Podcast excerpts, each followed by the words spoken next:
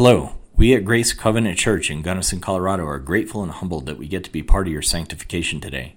We invite you to review our sermons online, but also stress the importance of being joined to a biblical local church, the life of the church, and the spiritual gifts God has given us to express in the church. Our website is www.gracegunnison.com. There you can find sermons and other resources as well as our location and service times. The members of Grace Covenant Church Gunnison pray that the following messages will be a blessing to you. All right. And we have been looking at the last two weeks a, a proper kingdom perspective. And last week we looked at worldliness, and this week we are going to be looking at uh, worry and anxiety. Worry and anxiety. And I know this probably doesn't apply to you, but maybe you can pass this along to someone else who will deal who deals with worry. So, is are there any worriers here? Oh, I, I, there's one honest person here. Do, do I need to maybe preach on honesty this morning? Remember, uh, all liars will have their part in the lake of fire. So let me ask you again are there any worriers here today? Okay, a few more honest people. There you go. All right. And I'm glad the children didn't raise their hand because that's probably a sermon in itself, too. That, you know, there's a time in our life where worry doesn't affect us when we're little. Somehow it invades our minds at some point. I don't know when that age is, but I thought about that as I asked some young people that this week about worry and how our age determines a lot of that. But Jesus taught last week, we were looking at earthly treasure, and Jesus taught that he was teaching on earthly treasure, right? Don't lay your treasures up on earth, but lay your treasures up in heaven. Well, to the same extent, he says, don't worry about those treasures either. That's what he's going to tell us about today. Don't be anxious about earthly things of this life. Worldliness, as we spoke on last week, and if you didn't hear that, it's you can go to the website and listen to that sermon on worldliness. But worldliness many times actually leads to worry. These things go hand in hand as we worry over earthly possessions and worldly things, and then we begin to dwell on them excessively. But the heart of the matter here is that our focus is in the wrong place. Jesus is speaking about the heart of the matter really throughout the entire Sermon on the Mount. He's aiming it directly at our heart. He's, he's, he's pulled the bow back and he shot the arrow, and, and it, it never misses its mark. And the heart of the matter here, within this part of the sermon, is that our life is out of order. Our life becomes dysfunctional when, when it's not focused on God where it needs to be. And so he's trying to reorder our life, if you will, with this sermon. Worry paints a big flashing red sign uh, upon a person that screams out, out of order. I don't know about you, but as I was growing up, there was arcades and things, and you could go and, and play the games when you were a kid. And, and a lot of times your favorite game would be broken, it would be dysfunctional, and it would have a big sign that said out of order. You have to go to the other one. Well, that's really what, in essence, what worry is telling us that something is drastically out of order. And so Jesus wants to correct us, to redirect us to the right path, to think his thoughts after him and not the way of the world, not the, the way of our fallen, depraved nature leads, but the way that God directs. So let's read the text together. Matthew 6. I'm in the wrong book, not in Mark. Matthew 6. So we're going to start on verse 25 and we'll read to the end of the chapter. Hear the word of the Lord this morning. Jesus is speaking. For this reason, I say to you, do not be worried about your life as to what you will eat or what you will drink, nor for your body as to what you will put on. Is not life more than food, and the body more than clothing? Look at the birds of the air, that they do not sow or reap nor gather into barns, and yet your heavenly Father feeds them. Are you not worth much more than they? And who of you, by being worried, could add a single hour to his life? And why are you worried about clothing? Observe how the lilies of the field grow. They do not toil, nor do they spin. Yet I say to you that even Solomon, in all his glory, clothed himself, excuse me, that not even Solomon, in all his glory, clothed himself like one of these. But if God so clothed the grass of the field, which is alive today and tomorrow is thrown into the furnace, will he not much more clothe you? you of little faith. Do not worry then, saying, What will we eat, or what will we drink, or what will we, will we wear for clothing? For the Gentiles eagerly seek all of these things. For your heavenly Father knows that you need all these things. But seek first his kingdom and his righteousness, and all these things will be added to you. So do not worry about tomorrow, for tomorrow will care for itself. Each day has enough trouble of its own. And thus ends the reading of this word of his word this morning. And let's pray this morning before we begin. I, I want to use a, a, Puritan prayer from the Valley of Visions to, to start us as, as we go into this scripture. Uh, bow with me this morning. All wise God Thy never failing providence orders every event, sweetens every fear, reveals evil's presence lurking in what is seemingly good, brings real good out of seemingly evil, makes unsatisfactory what I set my heart upon, to show me what a short sighted creature I am, and to teach me to live by faith upon thy blessed self. Grant me the favor of being led by thee under the direction of thy providence and thy word. I believe in thee as the God of nature, the ordainer of providence, and the sender of Jesus, my Savior. Lord, may your Spirit come and for the good of your people, may you speak through me. And may you bring power through your word proclaimed that to, into our hearts, into our souls, and may you sanctify them this day by your grace and through your word.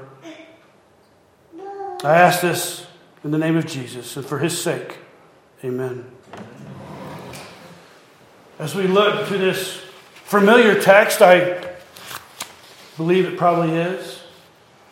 He says, Do not worry, Jesus says. He gives us a command do not worry. Well, it should be kind of in the story, right? Let's just do that. Well, he knows the propensity that we have, he knows the, the struggles that we have, he knows our frame.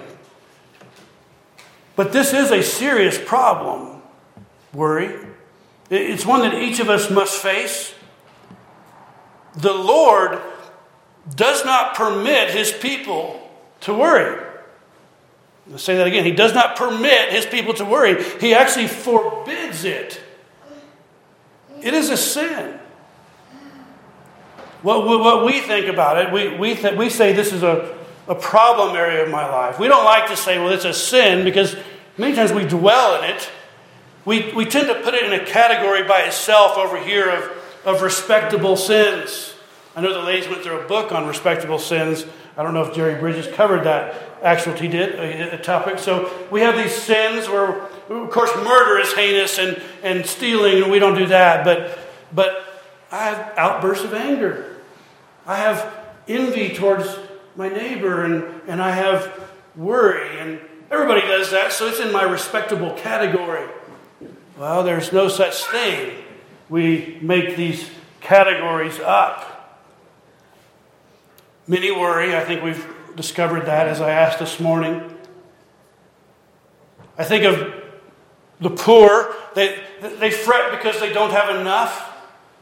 The, the rich, they worry because they might lose what they have or somebody may take it. The old worry because they are facing death and the certainty of it, the sunset of life. The young, they worry because they're facing life and the uncertainty of that. As we get older, we worry that we may get older. And then we worry that we may not. so it's just constant ebb and flow of our cycles of worry. But to worry as a Christian is to be what James calls a double minded man or a double minded woman. It is a practice that does not fit our praxis, meaning it's a, it's a, what we do does not live up to what we say we believe when we engage in this. I want to look at this from two headings this morning. First, I want to see foolish concerns, and then I want to see the proper concern. I hope that the Lord will help us with this. And so, first, we need to realize our foolish concern is self evident, right? Is, is worry that we are anxious about all these things. But we must ask, well, what is it? what is, I mean, I think we know what worry is. It's something we know when we see it, but let's define it. First of all, he is speaking here in relation to self absorbed concerns. Notice he says, do not worry about your, your, your, your, I, I, I, me, me. So when we think about worry being inordinate or excessive concern, Worry, to be defined, is this the definition that I found is mental and emotional uneasiness, distress, and agitation. It is defined as a feeling of anxiety. Well, now we must define anxiety. Anxiety, the definition that I found in Webster's, it says this it's intense fear resulting from anticipation of a threatening event. Notice it's not fear of an event, but of it's an anticipation of event. So it may or may not happen. That's what worry and anxiety is. May, this may happen. It's not seeing something needs to be happening and, and addressing it and going after it. It's brooding over something it's been said that most, the majority of things that we worry about never come to pass. I'm reminded of, of one headstrong woman, and she said this She says, Don't tell me that worry doesn't work. Most of the things I've worried about have never come to pass. Therefore, that was her justification. You know, her worrying prevented those things to happen. But we must see what is occurring in the soul, in the mind, when worry is present. What is really happening? For one thing, it demonstrates where our confidence is. It's where our trust or lack of is, right? When we think about worry, we need to, we need to get to the, the bottom of it. If we just hit superficially, we're not going to help the situation. But when worry occurs, it means that we have put something else before God. In fact, if you look at the Ten Commandments, what is that called? Idolatry. No longer is this a respectable sin now, right? Idolatry. We have become idol makers. And there again, flash those red lights. I want, I want this to be a, a word picture that you see when worry comes on, flashing red lights out of order. That's what it's showing you. So, what do I do about it? Well, stay tuned as we continue through this passage. But we must see too why is it foolish? I've told you it's a foolish concern. Jesus told us a foolish concern. In fact, he's going to tell us three reasons. And as I looked at his sermon Jesus preaching here, I, I saw three reasons why it is foolish. And I'll name them first, and we'll look at them. One, it's useless. Two, it's needless. And three, it's paganish. Let me show you what I mean. First of all, useless. It's, it, it accomplishes nothing. Who, I mean, who has ever seen worry accomplish anything? No, it doesn't. In fact, verse 27, he tells us, he says, And who of you, by being worried, can add a single hour to his life? Actually, it has more of a tendency to take an hour away, but I don't know if that's even justified either, because God has ordained the days before us, as we sang about. But it's useless. It can't add, so why would we do it? Fretful anxiety is never productive. It's never helped you accomplish anything. Now, people will excuse it and just say, well, my fretting and made me prepared for that situation. No, it didn't. It just took your strength away so you were less able to deal with it when it came. Think about it. When I'm, if I'm using to, tomorrow's strength to deal with today's problem, when tomorrow's problem comes, I'm, I'm out of breath. My muscle glycogen has gone away. I have no strength to stand under that load that I would have had. So it's useless. Secondly, it's needless. He uses natural revelation, nature, to explain. Jesus, as a preacher, used his creation, a sparrow, a bird, to preach to us. Look at the birds. I've never seen a fretting bird. Now, birds don't sit in their nest unless they're babies and just say, Lord, feed me. They, they go and they search, but the Lord provides. So he's not saying, you know, you just sit on a bump, log, on a bump in a log and God will provide. No, he says, go do your work, but let, let God worry about how, he'll, how he will provide. That's not your job. We think it is because, in essence, what have we done? We've put ourselves in the place of God. We've somehow lifted ourselves to the throne and in our minds removed who is on the throne worry about what might happen. How silly that is when we think about it. We do it all the time. I, I, I, listen, your, your pastor is as guilty or more so than you are. Ask my wife. Trust me, I deal and struggle with worry. I, I, I was thinking about illustrations on dealing with worry in the, in the world around us and in our, in our job situation and providing for families and realizing that I worry about God's church. How foolish, as his pastor, is as if somehow I am holding. No, I am just to serve him for today. And throughout the week and the ebb and flow, I, I see my. I'm just going to confess to you how foolish it is. I, I get to Sunday and the Lord provides hopefully, you think He provides what you need and what He wants to tell us. And then Monday comes around, and, I, am I'm more out. And then Tuesday comes around, and I, I see the next text, and I go, oh, Lord, how I, am not sufficient for this. I, I don't know what I'm going to say here. And Wednesday, it's, you know, it's hopeless. I, I, you shouldn't even make me a preacher.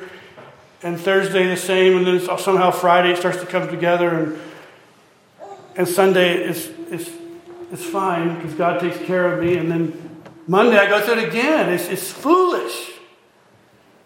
Any of, guys, any of you guys experience the same? I know you're not doing what I am, but we could relate that. I mean, in my last profession, I was a horse trainer. And I would have to put two years into a horse before they even showed the first time. And so you, you work a little bit each day, and then a little bit the next day. But if I were to fret about the two years before, to come, I would think I need to get it all in today. I would ruin my project, whatever that project may be. So we can see this in all aspects of our lives. But like I said before, worry is usually about something that might happen. There's an illustration I heard that I thought was very helpful. So there was a farmer, and he raised chickens. And this farmer had a rooster, because he raised chickens, and Occasionally, he would crow, and this crowing greatly annoyed the neighbor.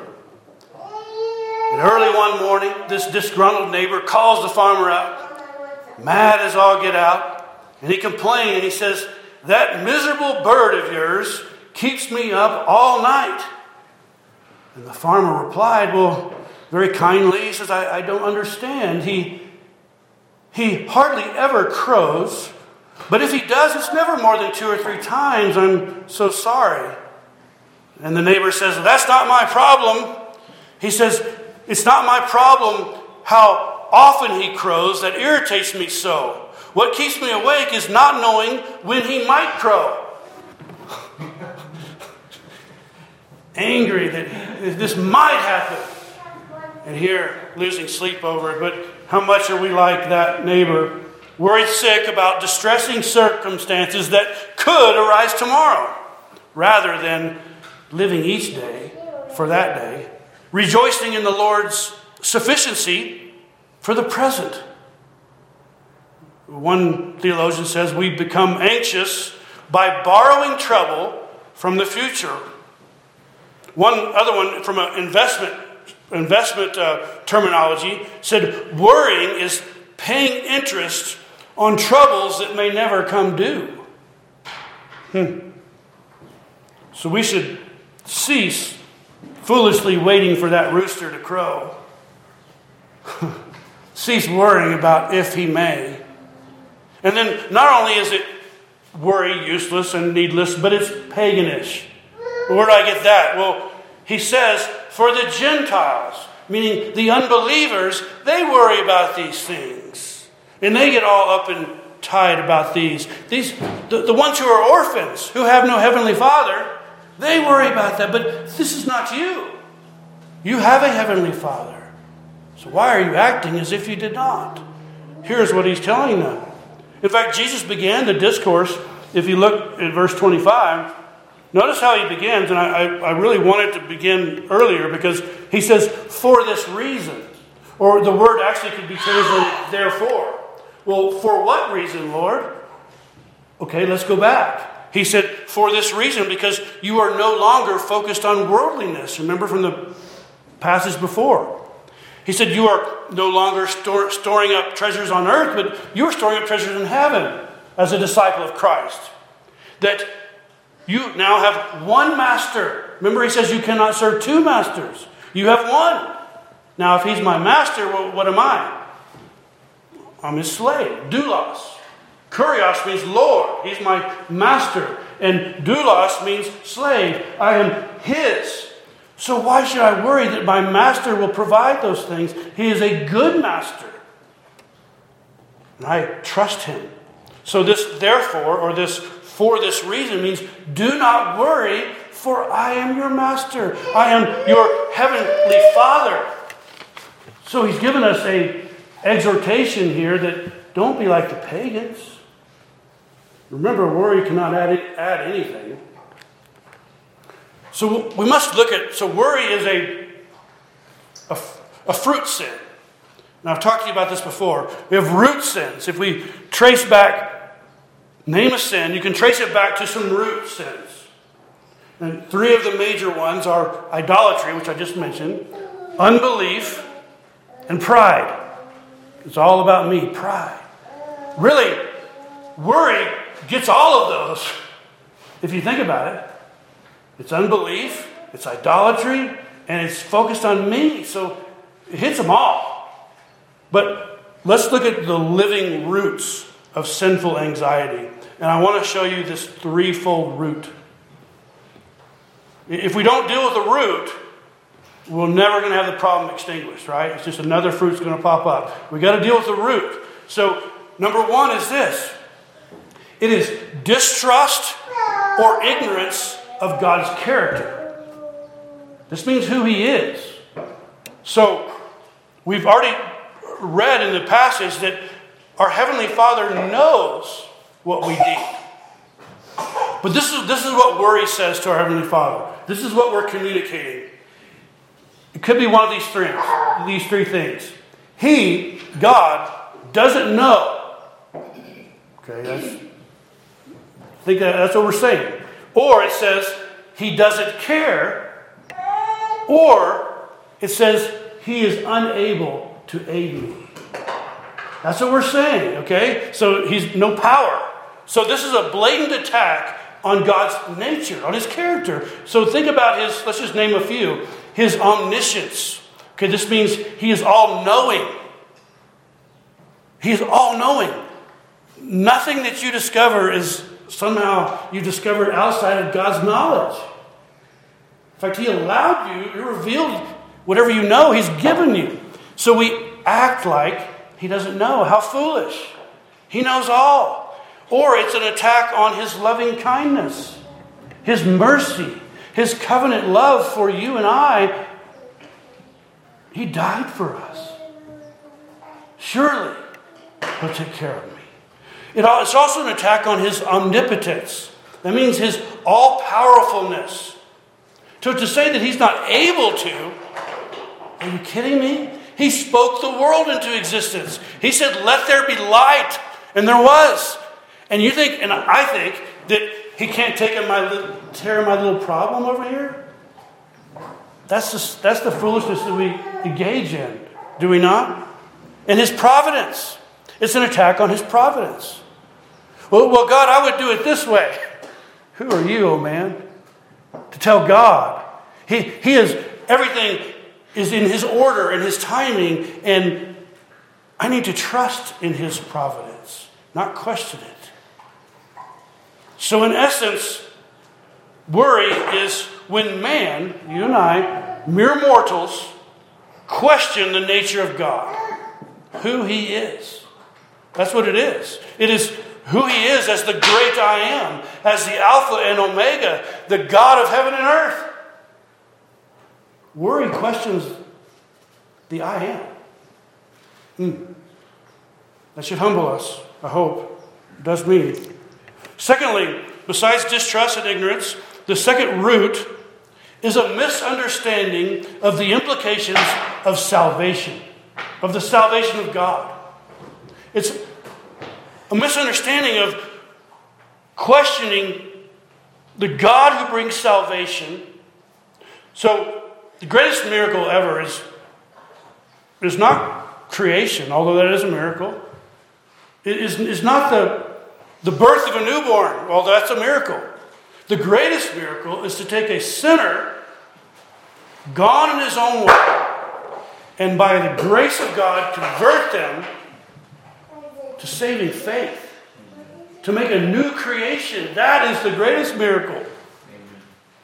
And so to misunderstand the salvation of God, you see, if God has saved me, and brought me out of death, He can provide for me. He, he can keep me and provide a little food on the table and something on my back. He can provide those things. I shouldn't have to worry about those things. God gave up His own Son putting his own son in my stead, will he not continue to care for me? It's, it's, it's, this is what we do. We become practical deists. And for those of you who don't know what that means, so a deist believes that, falsely, he believes that God created the world and then just, boom, set it out there and it's, it's going to take care of itself. The laws of nature and all that will just. No. God controls everything that happens at every time it happens. I, like what R.C. Sproul said. It's probably not the right quote, but he said, uh, There's no rebellious molecules in the universe. Smallest thing. There's no rebels out there. I mean, he, he is working all of those things. So, a practical deist says this about my salvation wrongly. He saved me by his grace and by faith, and then, okay, you're on your own now. Go on. No, God doesn't do any of those things. But that's what our practical outworkings tell him when we worry. He who spared not his own son, will he not give us all things that we need? Yes, he will. He, he who provided such a great salvation, will he not provide the lesser things? In fact, God is speaking to us, Jesus is, in terms of the lesser to the greater. I mean, if he cares for a sparrow, you made in the image of God, he, yes. Like it should be a given, but we question it. So, third root that we get to is this we question the validity of God's promises. Did God really say? Remember in the garden? Did God really say? Yes. All the promises of God are yes and amen in Jesus Christ. We can take it to the bank. What God says in His Word will happen. What God says He will do, He will do. The God's what God wills will come to pass. Without a question, without a doubt. He is faithful, He is trustworthy. And so we can trust in Him. But we, what, what happens when worry comes is we're, we're questioning that. We're questioning God's providence. Uh, study God's providence. I, I, I'm tempted to even do a sermon on it because I, I, love to think about God's providence. Read the Puritans on God's providence. It's, it's a blessing to your soul. Uh, providence is the, the sweetest pillow that you will ever lay your head upon. To know that my God is controlling what happened last week and last year and a decade ago, and He knows what's going to happen tomorrow, and He loves me. yeah. It's a glorious doctrine. To those that fight against that doctrine, they don't know what they're missing. Oh. But to sum up our problem, Jesus exclaims it in much fewer words than I just gave. Ye have little faith. There's the problem, right? Maybe I didn't need all those words. Ye have little faith.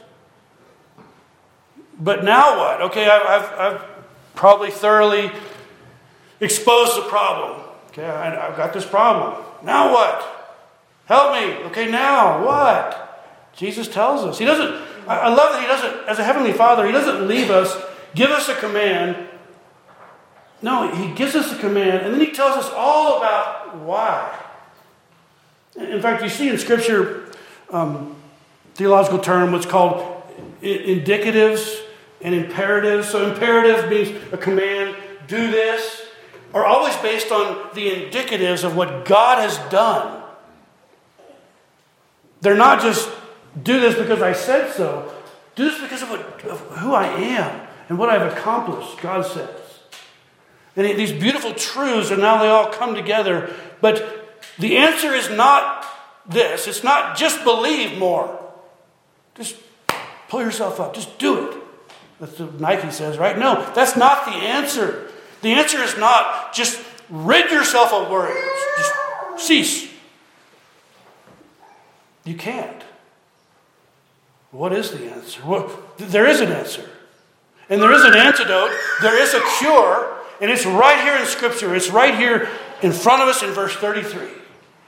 But, so the first command is the negative don't, in fact, he gives us several times, do not worry, but here it is seek first his kingdom and his righteousness, and all these things will be added to you. Seek first. First things first. Now, I've read this many times. I think I've passed over it, not engaging it. I saw it as a maybe a platitude, a, a, a good saying. Seek first. Oh, of course, yes, seek first. But it hit me this week. This is the answer. This is the answer to the problem of worry. You see, when worry pops up, it is testing our faith. It's showing us that we have little faith, right?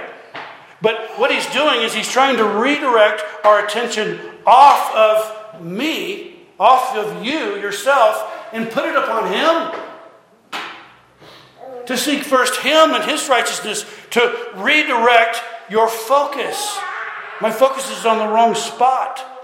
And it takes us back to the last passage from last week. Where is your treasure? Is it here? Well, That's in the wrong place. Who is your master? Is it you? I pray it's not. If you're not in Christ, you are your own master. And you're leading yourself to damnation. He says, Seek Him first. God will not sit in second place. He will not. In fact, if He is in second place, He is in no place. You can say, I've made a place over here for Jesus. He won't move into your spare bedroom.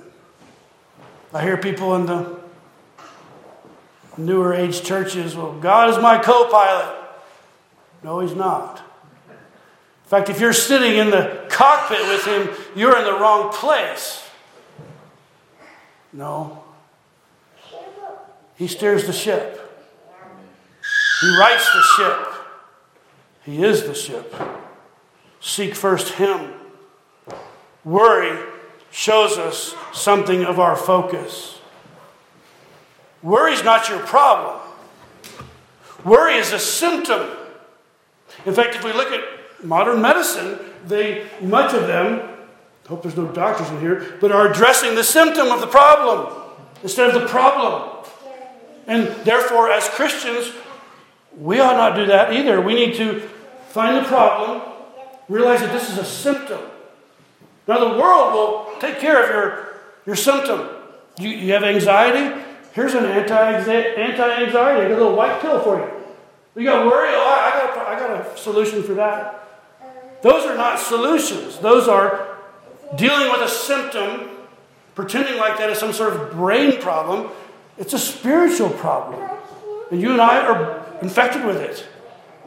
But God gives us the answer here. He's telling us that our the symptom is your priorities are out of order. Get your priorities in the order that I've directed. Seek first me. Seek first me. Here is the cure right here in this text. You, I promise you, if you are seeking first the kingdom, if you are focused on God and Him alone, you can't worry. You can't do those things at the same time. I promise you, go tr- test it. Truly, devote yourself to God's word and His direction, His will in your life. You can't. Now you might pop his head up, but it goes right back down because you, you trust that God has, has put you there, that it's for your good. When things come that are quote, quote, bad, the problem times that we have, trials, God is doing something in my life. I shouldn't, really, I shouldn't even ask for it to be taken away. I should ask to show me, Lord, what you want to deal with in my life. Circumstances and things that we come. I read in the call to worship, and I don't know if you caught it. In Psalm 46, be still and know that I am God. When you write that, at least write it like I do, I am, put I am in capital letters. Know that I am Jehovah God. Be still. That means trust me. So I want to leave us with four things to focus on as worriers. Worriers, those that worry. Here are the four things, and they're based on the root problems. And there might be more, but I want to leave you with four because I think we can remember four. Focus on this God's character, God's nature, who He is. Meditate on Him by, in His Word. To, to meditate on His character, you must know Him. To know Him, I must be in His Word, and I must know His Son. Know Him. Meditate on Him, on His character, on the attributes of God. Secondly, the salvation that's in Christ, the gospel. To dwell on that. Salvation, how He saves, how He has saved. What you now are. What is your sure hope? Your eternal inheritance. Your union with Christ. That in itself will blow you away. Just to concentrate on union with Christ, how He's brought us into union with the Son of God, the Word who was made flesh. He has now brought us in to where the Holy Spirit is indwelling within me. And how what is Christ He has given to me.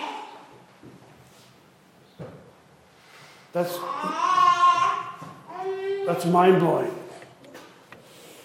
Dwell on that next time you worry. Secondly, I mentioned this earlier the providence of God. Give serious thought to this subject of the providence of God. When the waves are strong and when the sea is bristling and you feel like you're going to go under, the providence of God will lift you high. To understand that He is in control and He knows where you are, and He is able to take care of the situation. Fourthly, and this may be the most important, is fatherhood. Fatherhood. God is now your God and your Father. Your Heavenly Father. He cares for His children. Many of you, many of you have children. Jesus says, You who are evil, you guys, me, know how to take care of your children. How much more God, who has no evil in him, can take care of you? Now, what if now that child in his arms can't talk right now, but what if his daughter came up to him? Listen here, man. And he came up and he was crying when you came in the house, and she said she was, and he said, What's wrong? Daddy, I don't know if you can provide for us anymore. I don't know if you'll be able to bring food home or if this house will stay together through the night. What would you think? You would be grieved that your child thought you couldn't take care of the simple necessities. What do we do when we worry to our Heavenly Father? We do the same thing. So we grieve the heart of God. I do when I think that He is unable to deal with my situation. But we need to remember that by His Holy Spirit, He dwells within me. That you, son or daughter, are beloved of God. In fact, earlier in the Sermon on the Mount, blessed, you are favored by God. Why would, why would we worry? Why should we worry? Why do we worry? Remember this thinking about fatherhood, you are not forsaken. Ever. You are not abandoned. Never. But another was forsaken and abandoned so that I could be pardoned and that you could be pardoned and never forsaken, so that you could be forgiven and blessed of the Lord and held in his arms and brought into the fold, safe and secure forevermore, are you. Because of the sacrifice of Christ Jesus upon the cross. And he ends this chapter with a friendly reminder in verse 34. In case you didn't hear it the first several times, do not worry case, in case you didn't get it this far. So do not worry about tomorrow. Don't do it. For tomorrow will care for itself. Each day has enough trouble. I have enough trouble, problems today to not bring tomorrow's into today. One day at a time. He gives us grace for this day. And tomorrow, He'll give you grace for tomorrow, but not, not ahead of time. Remember the manna that he told the children of Israel, Go gather for today, eat it all. Don't gather for tomorrow. Tomorrow gather for that day. But remember that this exhortation, this whole sermon, Sermon on the Mount, is for Christians. It's for believers. It's for those that are his disciples. Sons and daughters of God the Father, brought in through Christ by the Holy Spirit. But for those outside, there is great worry. And there is worry that should be there. For tomorrow, there is judgment and there is wrath that awaits those that will not turn, that will not come in repentance and faith. And so, if you stand in your sins, you stand in judgment, you stand in condemnation unless you repent and believe upon Christ, believe upon his work upon the cross. There will be eternal punishment for millions of tomorrows. And that is the reality. But God made a way. God made a way of salvation through Jesus Christ, and He calls to look to Him, to come to me, all you are heavy laden, and I will give you rest. There is salvation in one name, and that is in Christ Jesus and Him alone. And He calls us to Himself, He calls us by His gospel. And it's good news because He brings us into that family of God. And so, believer, when you seek first the kingdom of God and His righteousness, all these other things that you need, He gives those too. It's like, here you go. Uh, I'll, here's some extras. That stuff you need, it's cream on top. Because I'm seeking first Him. If you have salvation, then everything else He gives you is just cream on top. I don't need anything else. if you're saved by Jesus Christ, you are blessed.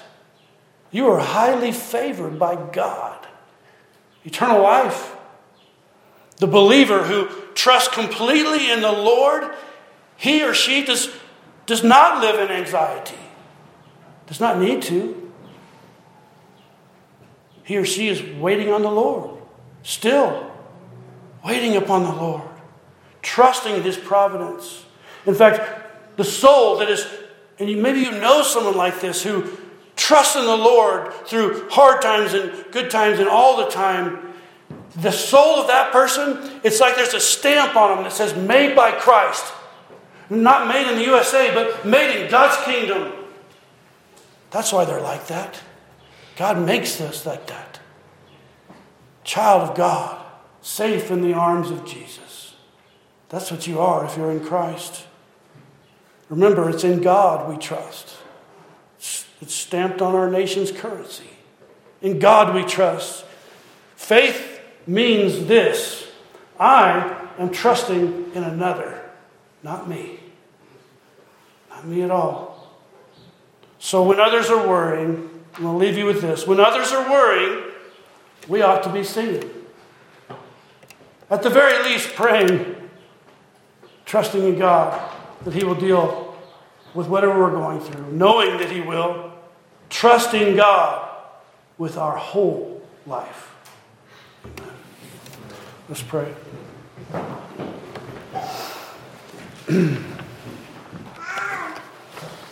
Father, these are simple words.